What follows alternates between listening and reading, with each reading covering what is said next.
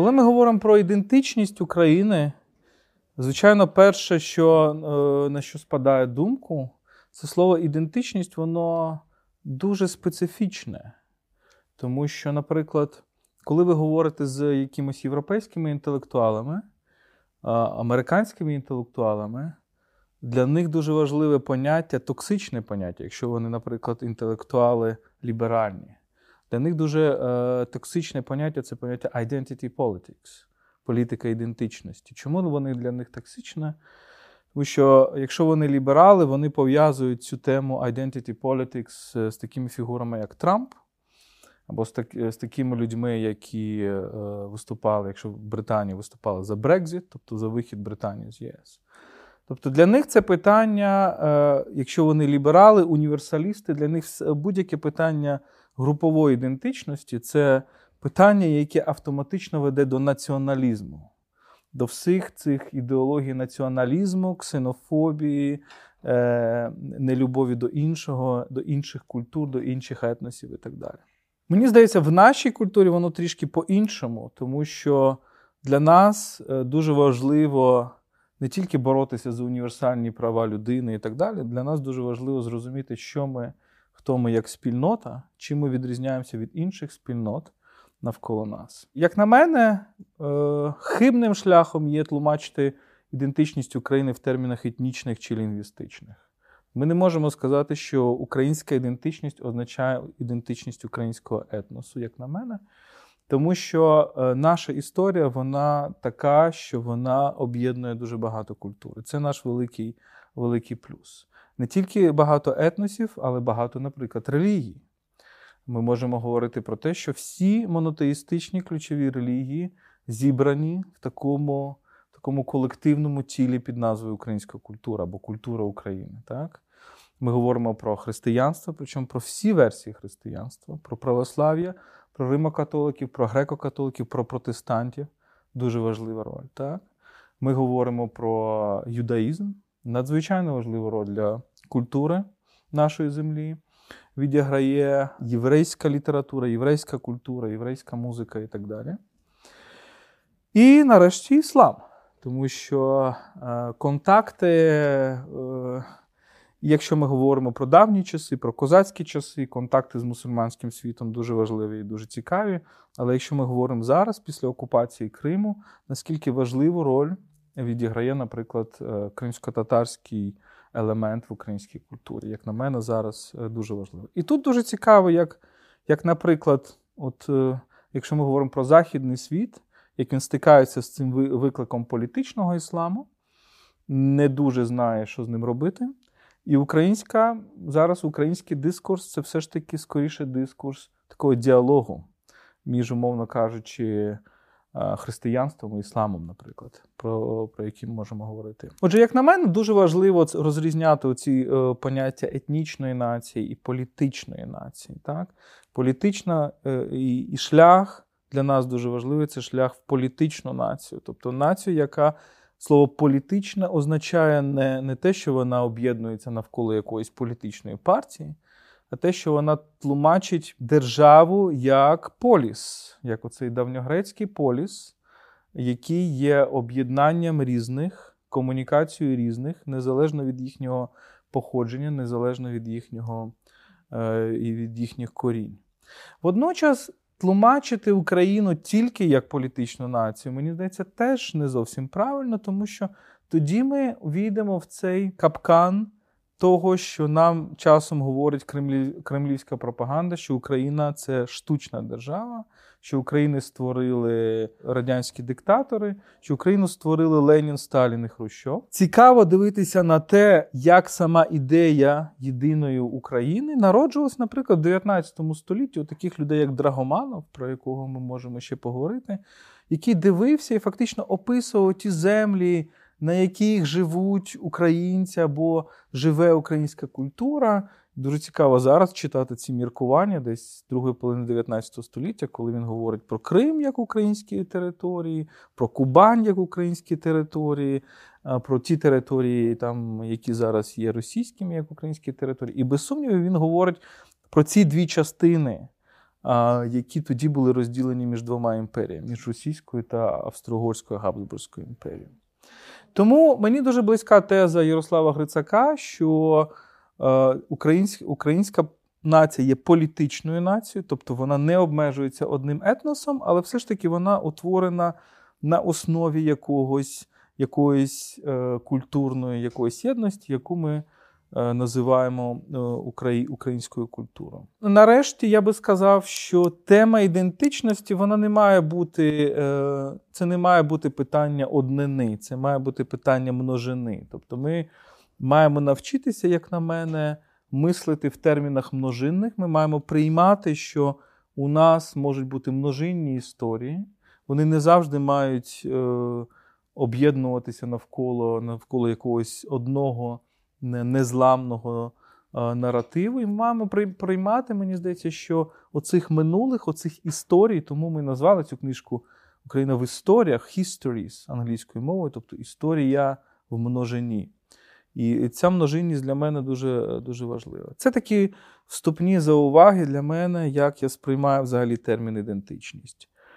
Е, давайте тепер перейдемо до суті і до того, що як ми аналізуємо ці ментальні паттерни так, на нашої, нашої культури. Для мене дуже важливо зрозуміти, е, яка, чи можемо ми говорити про інваріанти, тобто якісь постійні речі української політичної культури.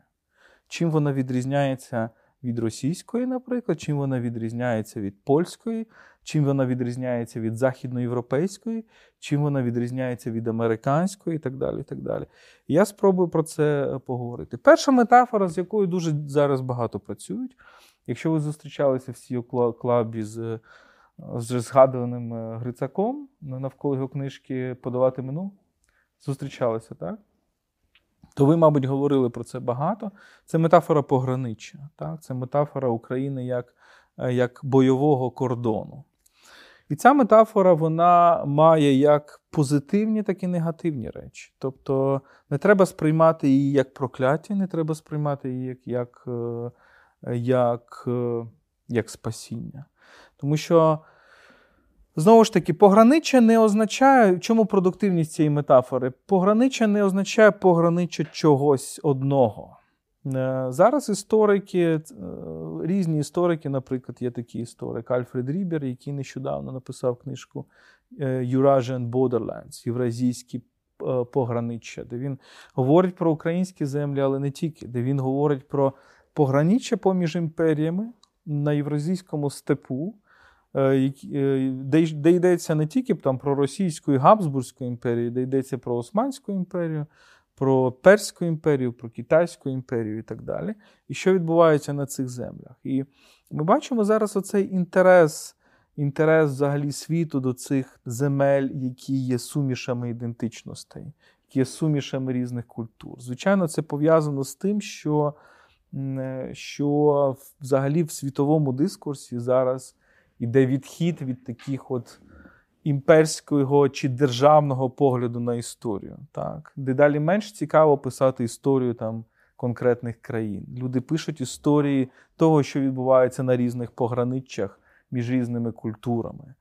Тому, наприклад, е, ті, хто займаються турецькою історією, їм дуже цікаво писати про таке місто, як Салоніки, тому що це великий топос, в тому числі єврейської культури. Так? Ті, хто займаються Е, Австрією, Австро-Угорською імперією. Дуже їм цікаво займатися Галичиною, так, е, цими єврейськими штетлями Галицькими, так, тобто цими містечками, де розквітала єврейська культура е, до Другої світової війни. І тому такі цікаві фігури, наприклад, з'являються, коли ти розумієш, що таке австрійська культура початку ХХ століття, ти розумієш, що вона фактично створена німецькомовними євреями і слов'янами дуже часто, так? тобто вихідцями або з з якихось там там Східної Польщі, нинішньої Західної України, нинішньої або з нинішньої Чехії, з нинішньої Словаччини і так далі. Ці елементи дуже цікаві, тому, наприклад, інтерес до України в світі цікаво, що до цього інтересу приходять люди, які взагалі нібито не цікавилися Україною. Тобто вони приходять через абсолютно інші теми. Наприклад, вони займалися темами імперії, так як той самий Альфред Рібер.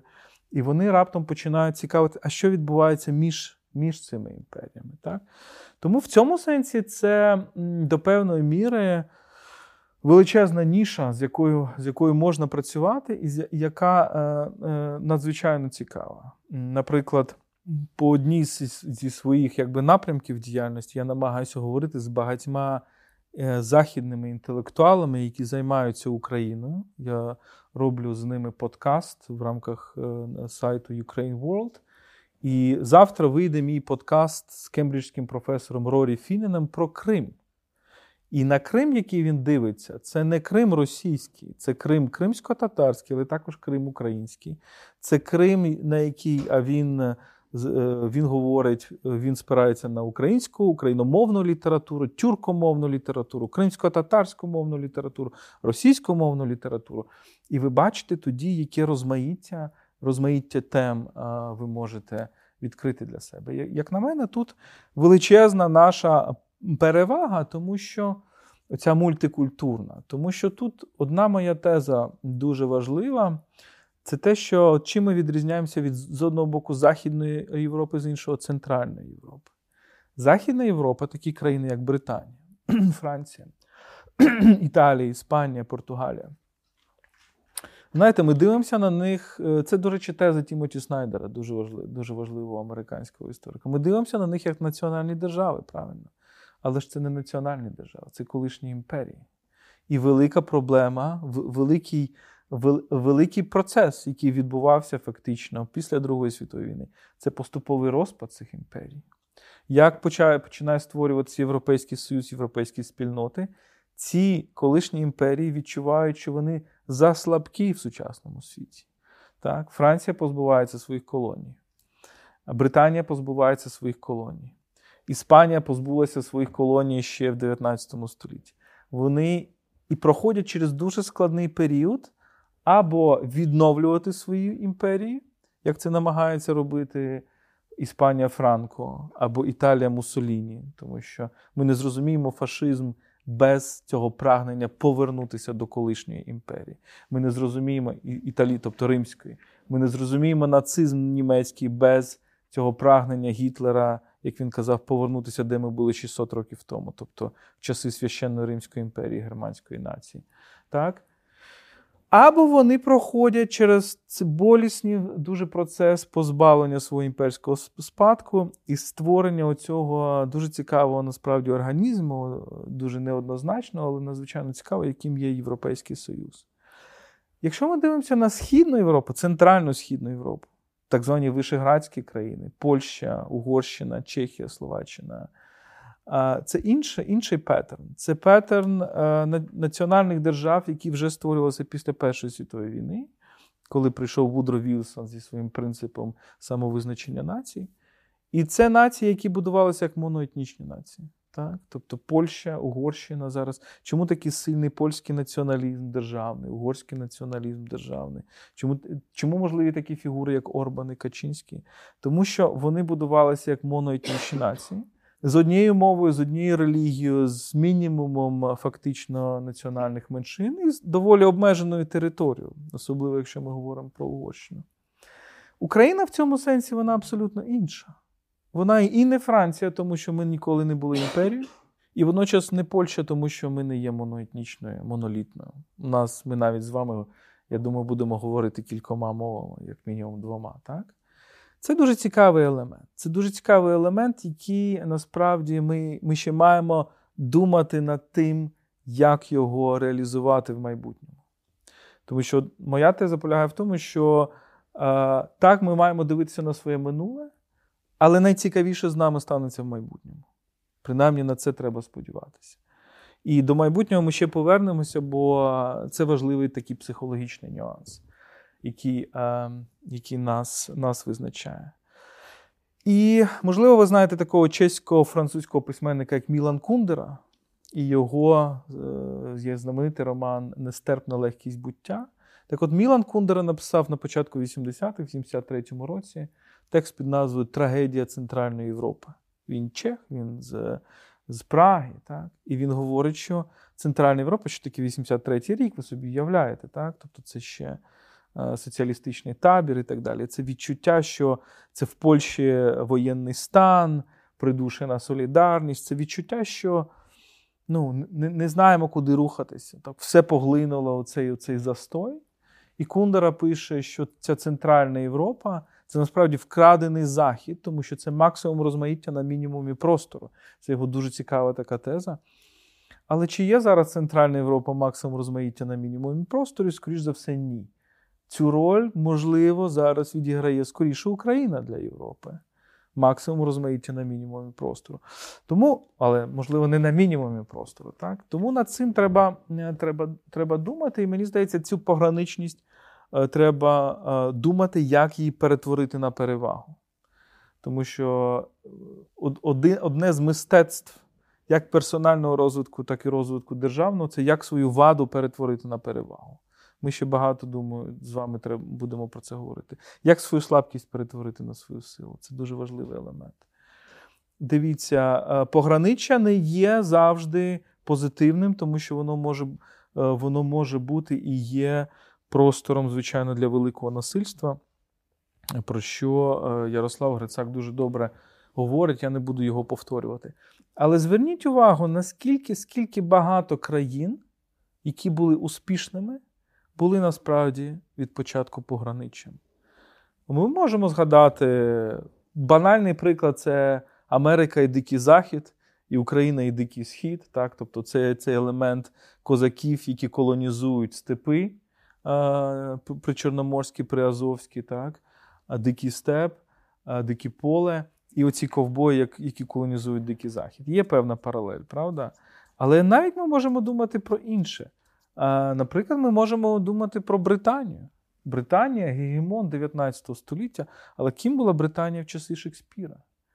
Е, я колись замислився, чому Шекспір намагається охопити все, він намагається охопити всю світову культуру, він намагається про так багато тем писати.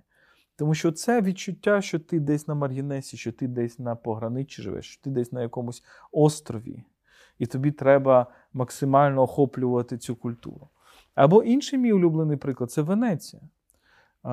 Я в цей час, коли був в Відні два місяці, ми поїхали з дружиною на три дні в Венецію. Венеція це зараз воно виглядає як такий музей карнавал. Але що таке історія Венеції? Це історія про те, що ті люди, які рятувалися після падіння Західно-Римської імперії в V столітті. Вони рятувалися на цих островах, в цій лагуні, почали будувати там якісь якісь будинки, якісь міста. Тобто, фактично, їх викинули в море. Вони нікому не були не потрібні.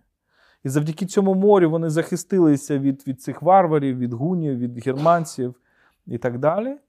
І поступово-поступово побудували імперію, яка о, домінувала у світі ну, кілька століть, принаймні, якщо ми говоримо в європейському світі, домінувала десь 13, 14, 13-14 століття, можливо, трішки 15 століття. Тобто люди, яких, можливо, яких майже не стало, яких яких майже знищили. так? І вони. Е, Е, перетворили свою слабкість на свою силу. Тому, мені здається, нам треба думати про те, е, як як, як з пограниччя перетворитися на центр чогось. Так? І, як на мене, ми маємо думати і про регіональний центр, так? центром чого ми можемо бути. Для мене дуже важливо мислити в термінах регіону. Так? Тобто, це регіон Великої Східної Європи. Регіон, де є не тільки Україна, де є вся ця вісь від Балтійського до Чорного моря, і де Україна має поступово відігравати, е, як на мене, ключову роль. Ми занадто втравмовані, тому ми думаємо передусім про себе. Ми не можемо плекати поки що в собі мислення відповідальності за інших, в тому числі за інші країни. Як на мене, це треба робити. Друга тема, яка для мене важлива, це тема республіки. Це республіканська ідея в політичній традиції європейській. Що таке республіка латиною? Так? Е, я думаю, що ви прекрасно знаєте цей переклад. Так? Це спільна справа, це річ, спільна річ, так? республіка. І е, важливо, що коли ми дивимося на, тобто ми, я трішечки вже сказав про те, що Україна, так би мовити, вона е, в неї немає цього імперської традиції політичної, так? Вона є у деяких наших сусідів. Але дуже важливо думати про те, що є в нашій традиції. Якщо ми дивимося на традицію республіканського мислення, тобто ми можемо дивитися, наприклад, мені здається, що якщо ми дивимося на європейську політичну традицію, є два головні тренди. Перший тренд це імперська ідея. Імперська ідея означає, що може бути тільки один центр прийняття рішень. І це політика, яка йде знизу, зверху вниз. Так? І е, ми можемо дивитися, наприклад, на ідею Римської імперії. Дуже цікаво, як вона потім трансформується в різних в різних політичних утвореннях, якою заразною вона стає для е, європейської політичної культури. Римська імперія часів Цезаря і Августа. Потім, після падіння Західної Римської імперії, Візантія, яка вважає себе Римською імперією, яка не називає себе Візантією, називає себе Римською імперією. Потім, як я вже сказав, ці венеціанці, які вважають теж себе римлянами. 800-й рік коронування Карла Великого і народження поступово до певної міри якоїсь версії Західно-Римської імперії, тільки без Риму, так, на землях нинішньої Франції, Бенілюксу, Північної Італії і нинішньої Німеччини. Трансформація цієї імперії в священну Римську імперію германської нації крізь все середньовіччя, знову ж таки, без Риму. Е, через середньовіччя конкуренція Риму одного духовного і Риму політичного, тобто імперії і Римської церкви. Римська церква, яка стверджує, що є так званий дар Костянтина, тобто імператор Костянтин передав, мовляв, римському папі право значить, е, політичної влади. Е, це відома історія. Тобто, фактично, дві імперські ідеї воюють між собою. Потім, е, наприклад, трансформація цієї ідеї в цієї священної Римської імперії германської нації, трансформація цієї ідеї в Габсбурзьку імперію часів там, 18 століття Марії Терезії і так далі. Прихід Наполеона який е, спочатку ніби казав, що ми будуємо Римську республіку, тому що Французька революція ж відновлювала античні цінності, а потім дуже швидкий перехід до ідеї імперії. Коронування Наполеона як імператора з усіма почестями римського імператора, його зруйнування цієї священної Римської імперії германської нації, поразка Наполеона. І потім плодіння цих імперій, тому що з'являється Австрійська імперія, з'являється Друга Германська імперія і так далі. А ще є історія Москви, як ви знаєте. Москва, Третій Рим. так? Ще одна історія, дуже цікава. Отже, ми до певної міри можемо тлумачити ХХ століття як зіткнення цих імперських ідей. Так, Перша світова війна, без сумніву, це було, це був каскад імперських, міжімперських конфліктів. І до певної міри ми можемо і Другу світову Е, сприймати як продовження цієї імперії. Але паралельно існує інша традиція. Я не дарма говорю про середньовіччя, тому що дуже цікаво те, що відбувається. Я не дарма говорив про Венецію, тому що дуже цікаво те, що відбувається в італійських містах в середньовіччі. Італійські міста, оці Флоренція, Венеція, Мілан, е, Неаполь, Мантуя. Це до певної міри маленькі князівства. Так, Це Е, це міста держави. І окрім того, що вони створюють фактично культурний буст, культурний, вони створюють Ренесанс, так? Ренесанс як епоху 15-16 століття. Вони ще створюють нову політичну філософію. Вам всім, мабуть, відомий Макіавеллі, так? початок 16 століття. Є дуже цікава лінія в нашій культурі Макіавеллі і Мазепа, тому що є ніби свідчення, що Мазепа любив читати Макіавеллі, але ми не знаємо багато деталей щодо цього. Але дуже важливо, що Макіавеллі це якийсь наслідок, це до, до певної міри спочатку початок е, європейської політичної філософії, а з іншого боку, це наслідок оцього республіканського мислення, яке було в італійських містах, в тому числі в середньовіччі, в тому числі у, такі, у таких людей, як Данте чи Марсилій Падуанський, і так далі. І так далі. І це дуже цікава лінія, тому що це республіканське мислення, потім е, воно впливає на англійців, недаремно я кажу про Шекспіра, тому що Шекспір дуже цікавиться Італією. Якщо ви візьмете драми Шекспіра, де він говорить про владу політичну, це передусім прагнення антитиранічної, це антитиранічні п'єси, передусім Король Лір, наприклад, або деякі інші. Він жахається з цією фігурою тирана, так, великого тирана, який робить все, що йому заманеться. Це італійські впливи, тому там Шекспір пише Венеціанський купець, він пише Ромео і Джульєта і так далі. Ці, ці італі... Як оця ідея іде чомусь в Англію. Там вона закріплюється в уже у людей, які сучасників Шекспіра, на кшталт Томаса Гоббса, чи його вже, вже потім таких людей, як Джон Лок, які створюють сучасну політичну філософію, яка ґрунтується на ідеї суспільного договору. Тобто не, не тиранія, не імперія, а громада, яка об'єднує свої зусилля, яка будує щось спільно, яка будує республіку. Так? Так от, що тут теж дуже важливо, чому республіканське мислення? Чому ми течемо спрощено мислимо інколи питання демократії в сучасному світі. І ми це бачимо, наприклад, як це переходить до таких тем, як популізм, до таких тем, як популізм, які звучать зараз, ну, в якому в середовищі, де ми живемо, напевно. Одна з найцікавіших дискусій в, в філософії політики філософії громадянської справи, називаємо її так, це дискусія про те, що таке свобода. І ця дискусія в 20 столітті воно кристалізується в таких поняттях, як позитивна свобода і негативна свобода. Негативна свобода це свобода від чогось, позитивна свобода це свобода для чогось, щось робити. Так? Ми боремося для свободи як свободу від якихось впливів тирана. Чи ми боремося за свободу як можливість щось робити, в тому числі робити разом? Цікаво, що, наприклад, британський лібералізм, який потім породжує американську політичну культуру.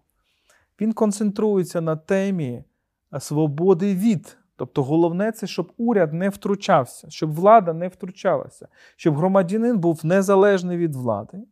Бажано мати зброю в підвалі для того, щоб в певний момент проти влади повстати. Так?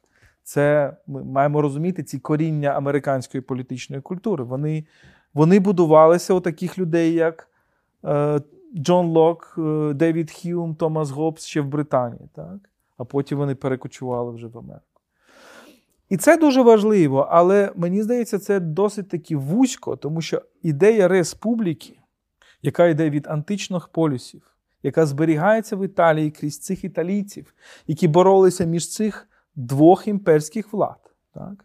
від влади імператора від влади папи оці італійські міста, які виборювали, фактично створювали цей інтелектуальну основу і культурну основу е, відродження відродження і Ренесансу. І, зокрема, той самий Макіавелі, про якого я говорю. Тому що Макіавелі у нас е, знають тільки через призму цього володаря, дуже цинічного політика. Але насправді Макіавелі це його другий головний твір це міркування на перші 10 книг історії Риму Тіта Лівія. А історія Риму Тіта Лівія це якраз історія республіканського Риму. Так от що говорить нам там Макіавелі? Що справжня свобода це свобода впливати на життя громади, на життя полісу, на життя твоєї політичної спільноти. Ось що таке республіка.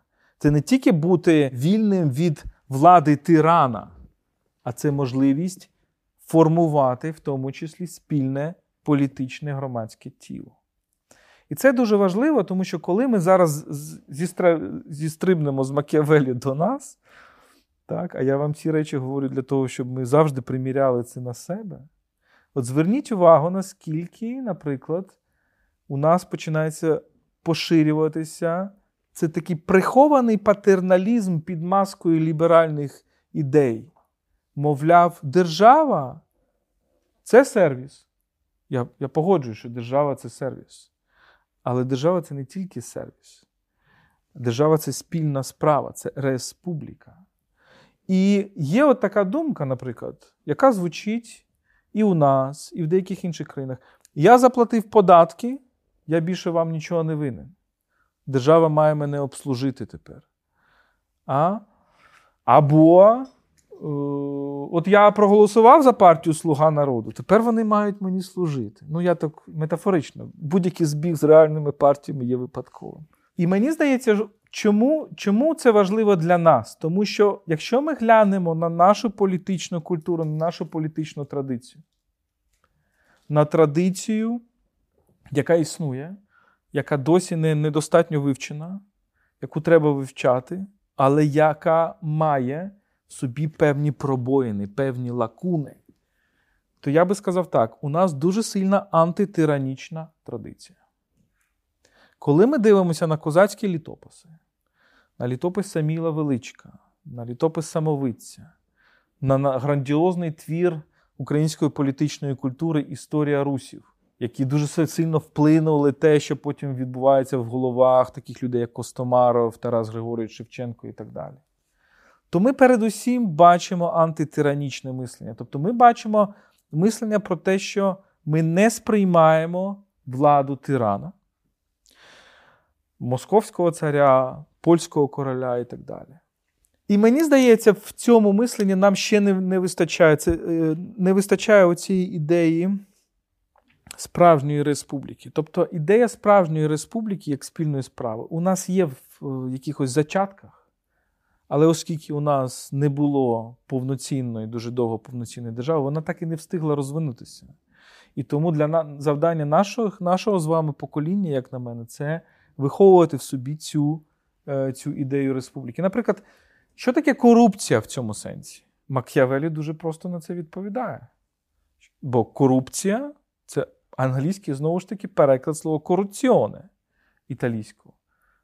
Це, який знову ж таки має латинське коріння, яке означає, ну, від початку означає якесь гниття розкладання. Але в, в словнику Мак'явелі це дуже просто. Корупція це коли ти ставиш приватне понад публічне, понад спільне. Тепер давайте запитаємо себе, а з якого суспільства ми вийшли? Ми вийшли з суспільства Радянського Союзу, яке казало нам, приватного не існує. Все має бути публічне, все має бути колективне. Індивідів не існує. Ви не маєте права на індивідуальне життя, ви маєте все віддавати загальному благу. Ну, Українці і не тільки українці казали так, будемо все віддавати загальному благу. Час від часу красти це загальне благо з заводів. Так? І ця культура потім перейшла в олігархічну культуру 90-х років, яка це масштабувала. Тобто ми були занадто сильно в цьому колективізмі. В 90-х роках ми занадто сильно перестрибнули в цей індивідуалізм.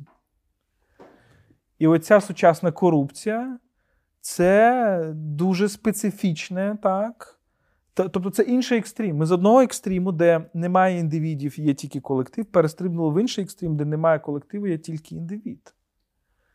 Де фактично у людей дуже слабко розвинуте мислення, що ми маємо щось робити для спільного блага.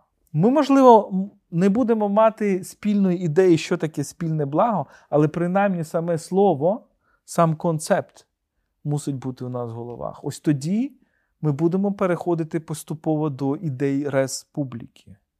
І це, мені здається, дуже, дуже важливо. А чому ця ідея республіки? Давайте ще повернемося. Чому вона вона все ж таки вкорінена? Тобто, у нас є зернятка цієї ідеї, і у нас є слово, яке відображає цю ідею, це слово громада. От зараз ви бачите цей процес децентралізації, об'єднані громади. А звідки воно все з'явилось?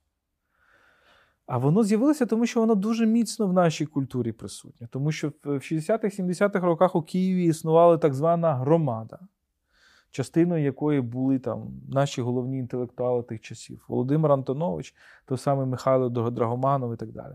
Бо Драгоманов створював е, часопис під назвою Громада, вже сидячи в Женеві.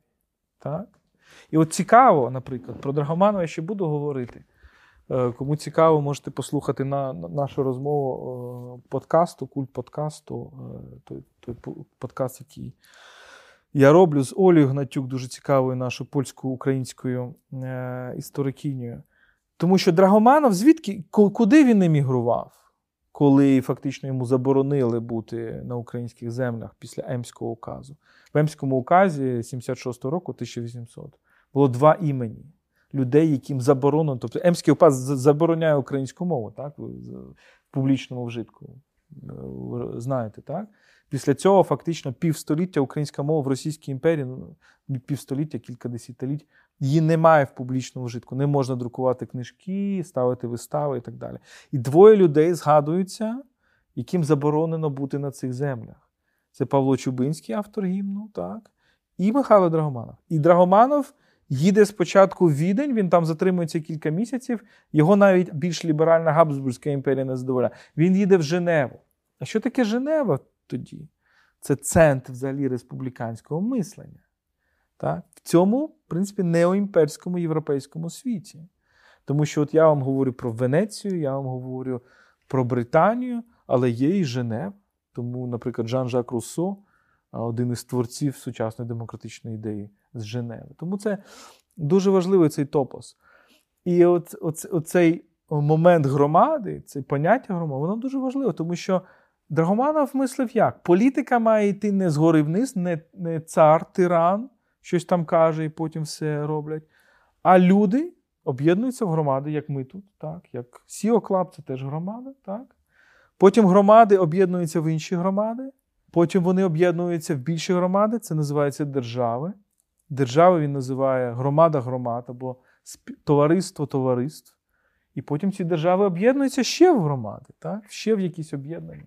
До певної міри європейська політична ідея на цьому і будується. Тому моя теза така, що оці, оці ем, е, зернятка мислення про республіку. І тут важливо не плутати республіку і демократію. На цьому я буду говорити трішки далі. Вони у нас є в нашій політичній традиції, але вони є тільки в зародковому стані. У нас в нашій політичній культурі дуже сильний цей елемент негативної свободи.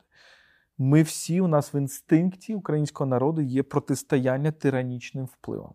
Тому ми виходимо на майдани і так далі. І це те, що нас, мабуть, відрізняє все ж таки від е, російської політичної культури, принаймні поки що.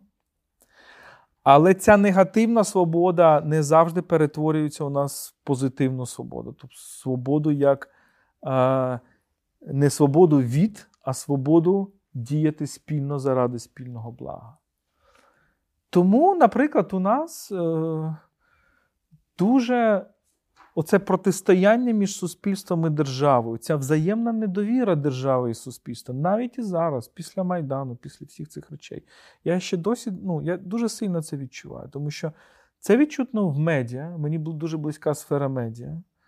Багато провідних журналістів є моїми колегами, друзями і так далі. Але я бачу це відчуття, що хороший журналіст це той журналіст, який напише максимум поганого про державу. Так? І це це дуже погано. Ну, тобто, це не те, щоб погано, це це недостатньо. Це все одно є оцей біль всередині громадянина, який вважає, що він чи вона веде війну проти держави, тому що держава є е, окупаційною, держава є не її. Оце відчуття українців, що держава насправді не наша, на якась чужа. І це оця вада, тобто ми нібито зробили перший крок до цього республіканського мислення, до цього мислення політики як республіки. Але це тільки перший крок. Це антитиранічне мислення, яке ще не перетворилося в мислення республіки. Друга річ це, я би назвав її егалітарність нашої традиції. Що таке егалітарність? Від слова егаліте рівність. так? Оцей демократизм української політичної традиції. Дуже цікаво дивитися на деяких авторів 19 століття, які іноземних авторів, які приїжджали на наші землі і описували ці наші землі. Вони порівнювали ну, два головні порівняння це Росія і Польща. І вони, ці іноземні автори, казали, що ну, Росія, звичайно, авторитарна, там все зрозуміло. Польща аристократична. Так, ну Це справді цей спадок Річ Посполитої і так далі. Україна, українські землі демократичні. Там дуже важливий цей низовий елемент. Що відбулося в 19 столітті? Дуже цікавий процес, насправді, який ми, мені здається, не дуже відрефлексовуємо. Як народилася ця ідея України у таких людей, як е, Тарас Шевченко? Фактично, коли ми подивимося на ті самі козацьку традицію, вона ж не говорить про селян, вона не говорить про народ. Е, коли ми от нещодавно нещодавно привозили Конституцію Пилипа Орлика, так? Дуже важливий документ. Її часом називають Перша демократична конституція. Це, мені здається, далеко. Ну, це не так, це трошки з іншої сфери. Але що це за документ? Це документ, це угода між гетьманом і козаками, між гетьманом і старшиною. Це ідея контрактної політики, контрактного розуміння політики. Що гетьман має свої зобов'язання перед нібито підлеглими. Так? І це дуже дивно, тому що вся історія наша цих переславських угод це історія про те, що козаки думали, що вони підписують Переславську угоду з московським царем, де обидві сторони мають зобов'язання, а московський цар вважав, що тільки одна сторона має зобов'язання. Оце ми бачимо цей розлам розлам концепцій політики середині середині 17 століття, в чому мислення Богдана Хмельницького, наприклад, і його людей навколо нього, воно цілком в трендах того, що відбувається в Європі. Тому що Богдан Хмельницький це сучасник Томаса Гоббса. Так? Томас Гоббс, який виступає в ті самі роки, 1651, якщо я не помиляюсь, з ідеєю суспільної угоди. Так? Але питання в тому, що е, чи можемо ми називати це демократ, демократією? Е, ні, тому що дуже багато верст населення, передусім селяни, бідніки, були виключені з цих, з цих контрактних взаємин. Тобто це була республіка, ідея спільної справи, але вона обмежувалася певною категорією людей. І найважливіше, що відбувається у нас в 19 столітті, це те, що е, наші ці поети-романтики поширили цю ідею на весь народ. Вони сказали: ми, селяни, кріпаки, є нащадками отих козаків. Тобто є, Тому що це, це, це дуже дивна і дуже незвична логіка мислення, бо фактично ти змішуєш два стани, те, що тоді називалося станами. Є е, стан воїнів або стан аристократії, і стан посполитих, стан селян. Фактично, Тарас Григорович у нас проєктує ті ідеї, які які виробив цей стан воїнів на селянство. І так він створює одну з концепцій, одну з ідей українського народу. І в цьому наш плюс і наш мінус, тому що наш плюс полягає в тому, що е, в українській культурі завжди оця була оце джерело підпитки знизу від народної від народної культури. Ми це бачимо навіть і по сучасній культурі. Подивіться на нашу навіть популярну музику. Так? Е, хто у нас виграє чи е, світиться на Євробаченні? Там Гоей, наприклад, да, з такою фольк, е, потужною дуже фольк-музикою або одна з наших най, найвідоміших музичних груп в світі Даха Браха, так? тому що це такий етнохаус, як вони його називають. Це дуже, Тобто ця підпитка народна, вона дуже важлива. Але мінус нашої культури, нашої традиції полягає в тому, що у нас є ця народна стихія, але у нас мало аристократичності з відомих причин, тому що ця аристократія наша, так, історики зараз дуже багато це досліджують. Так, Вони намагаються, наприклад, в Могилянці є е, прекрасна історикиня, одна з найважливіших Наталія Яковенко, її книжки про шляхту, про українську шляхту, про українську аристократію. Бо оцей народницький міф 19 століття, який перекочував в в соціалістичний комуністичний міф говорив про те, що українська нація вона нація селюків, це нація селян, мова ваша селянська і так далі. І так далі. Це, звісно, не так. То були оці верстви від княжої доби, потім е, козацька старшина і так далі. і так далі. Але все одно цей момент недовіри до аристократії, недовіри до еліти, він він існує. І тут. Е, дуже важливу річ я хочу сказати. Ми інколи дуже наївно дивимося на поняття демократії. Ми, я маю на увазі, ми всі, в тому числі не тільки в Україні, а й в Західному світі. Ми створили з поняття демократії якийсь культ. Демократія це дуже важливі цінності. Без демократії ти не побудуєш справедливого суспільства, інклюзивного. Але коли ми подивимося на класичних філософів політичних, починаючи від Арістотеля, починаючи від Платона, знову ж таки, ця традиція потім перекочовує через італійців в Англію, потім з Англії в, в Америку. Ідеї не вмирають. Якщо ти справді перебуваєш в культурі, а культура це завжди намагання будуватися на якійсь інтелектуальній ідейній традиції, тоді ідеї не вмирають. І це дуже важливо. Що нам говорив Платон і Арістотель, особливо Арістотель в політиці? Він говорив, що є три види правління: правління одного, правління кількох і правління багатьох. Правління одного це монархія, правління кількох це аристократія, правління е, багатьох це демократія. Всі ці типи правління, вони а, можуть деградувати і швидко деградують, каже Арістотель. Монархія превращається в тиранію, тобто влада через насильство, без будь-яких обмежень. Аристократія перетворюється в що? Олігархію. Демократія перетворюється в анархію, в повний хаос і так далі. і так далі. Ця думка потім переходить до італійців, яких я вже згадував, до Макіавелі. Але найважливіше, що вона потім переходить в Британію. І якщо ви візьмете оцей знаменитий Glorious Revolution, 688 рік, якщо я не помиляюсь, який створює фактично оцей консенсус британський, який ми знаємо сьогодні, який досі існує, це намагання поєднати ці різні типи правління.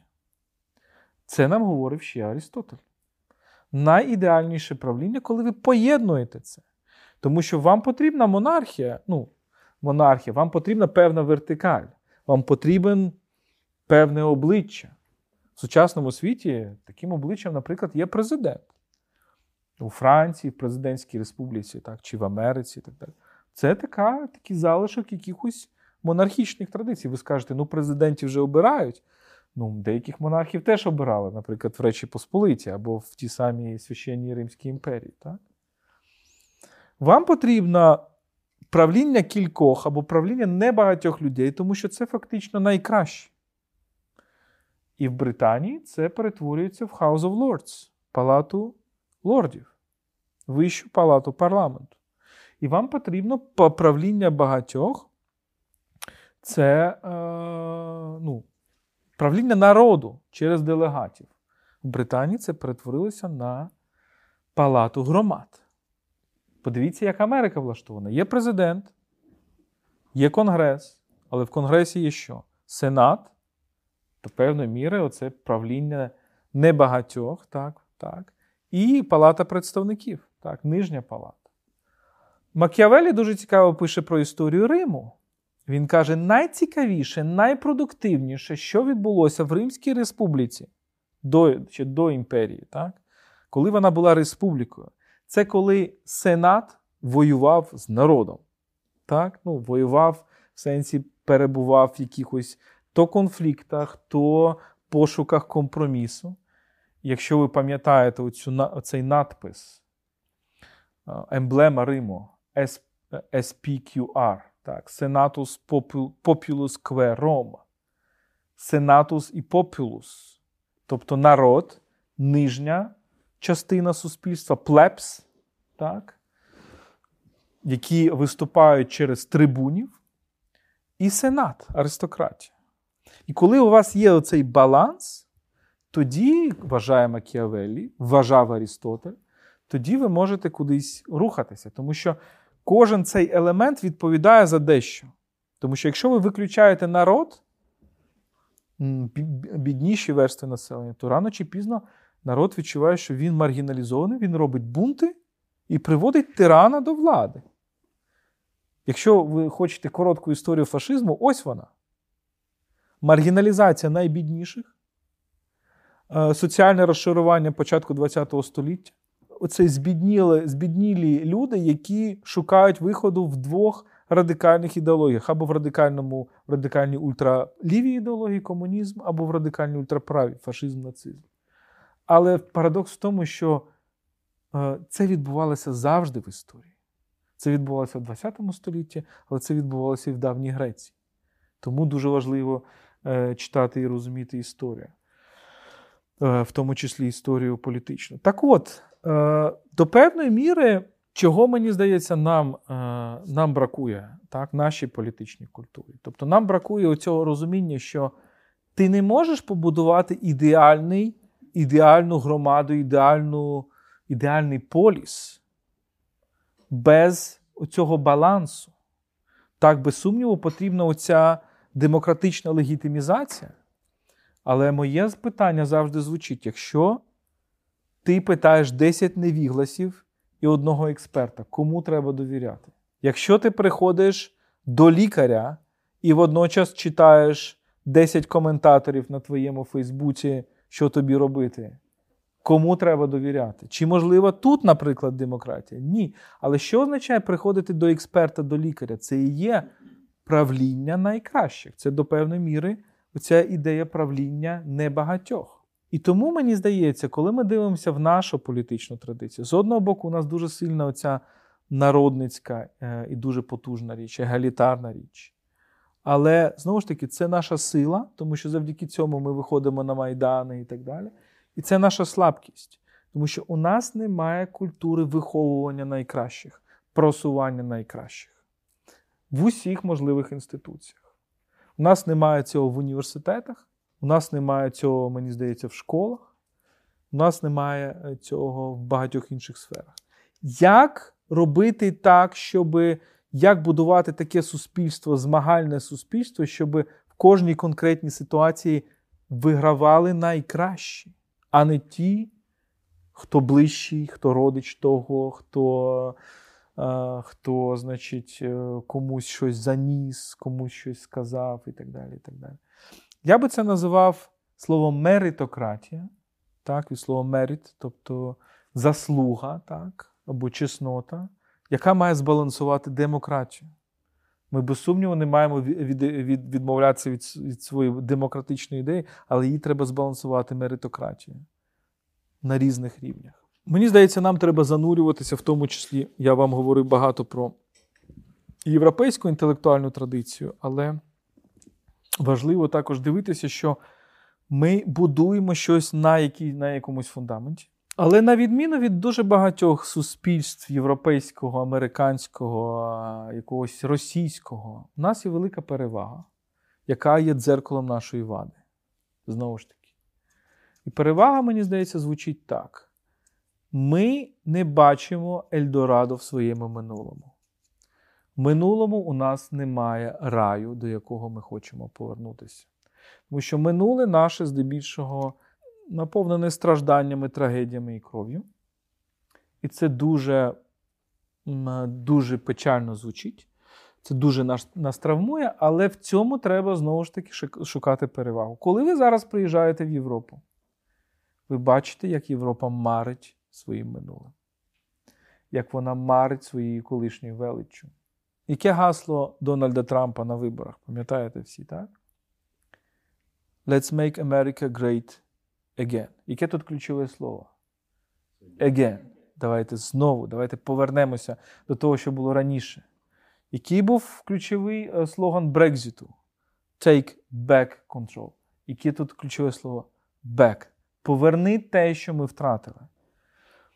Я не знаю, чи ви читали прекрасну статтю Владимира Путіна, прекрасну в лапках, об історичному єдинстві наших народів, але який її лейтмотив? Ця стаття вона просто маніакально занурена в минуле. Вона взагалі не говорить про майбутнє. А, Вона вона реально вона вся в минулому. В цьому сенсі ми маємо знати своє минуле. Але ми маємо, мені здається, що ми маємо готувати себе для, до того, що наше майбутнє краще, ніж наше минуле. Це наша психологічна перевага, тому що для дуже багатьох європейців я дуже багатьох знаю, знаю багато середовищ експертних журналістських. Є відчуття, що завтра буде гірше, ніж сьогодні. Хоча сьогодні у них все прекрасно, я вважаю. Оце відчуття, що воно стає гірше, що воно розпадається, що наші е, діти будуть жити гірше, ніж е, ніж ми, або ніж наші батьки, воно десь от присутнє.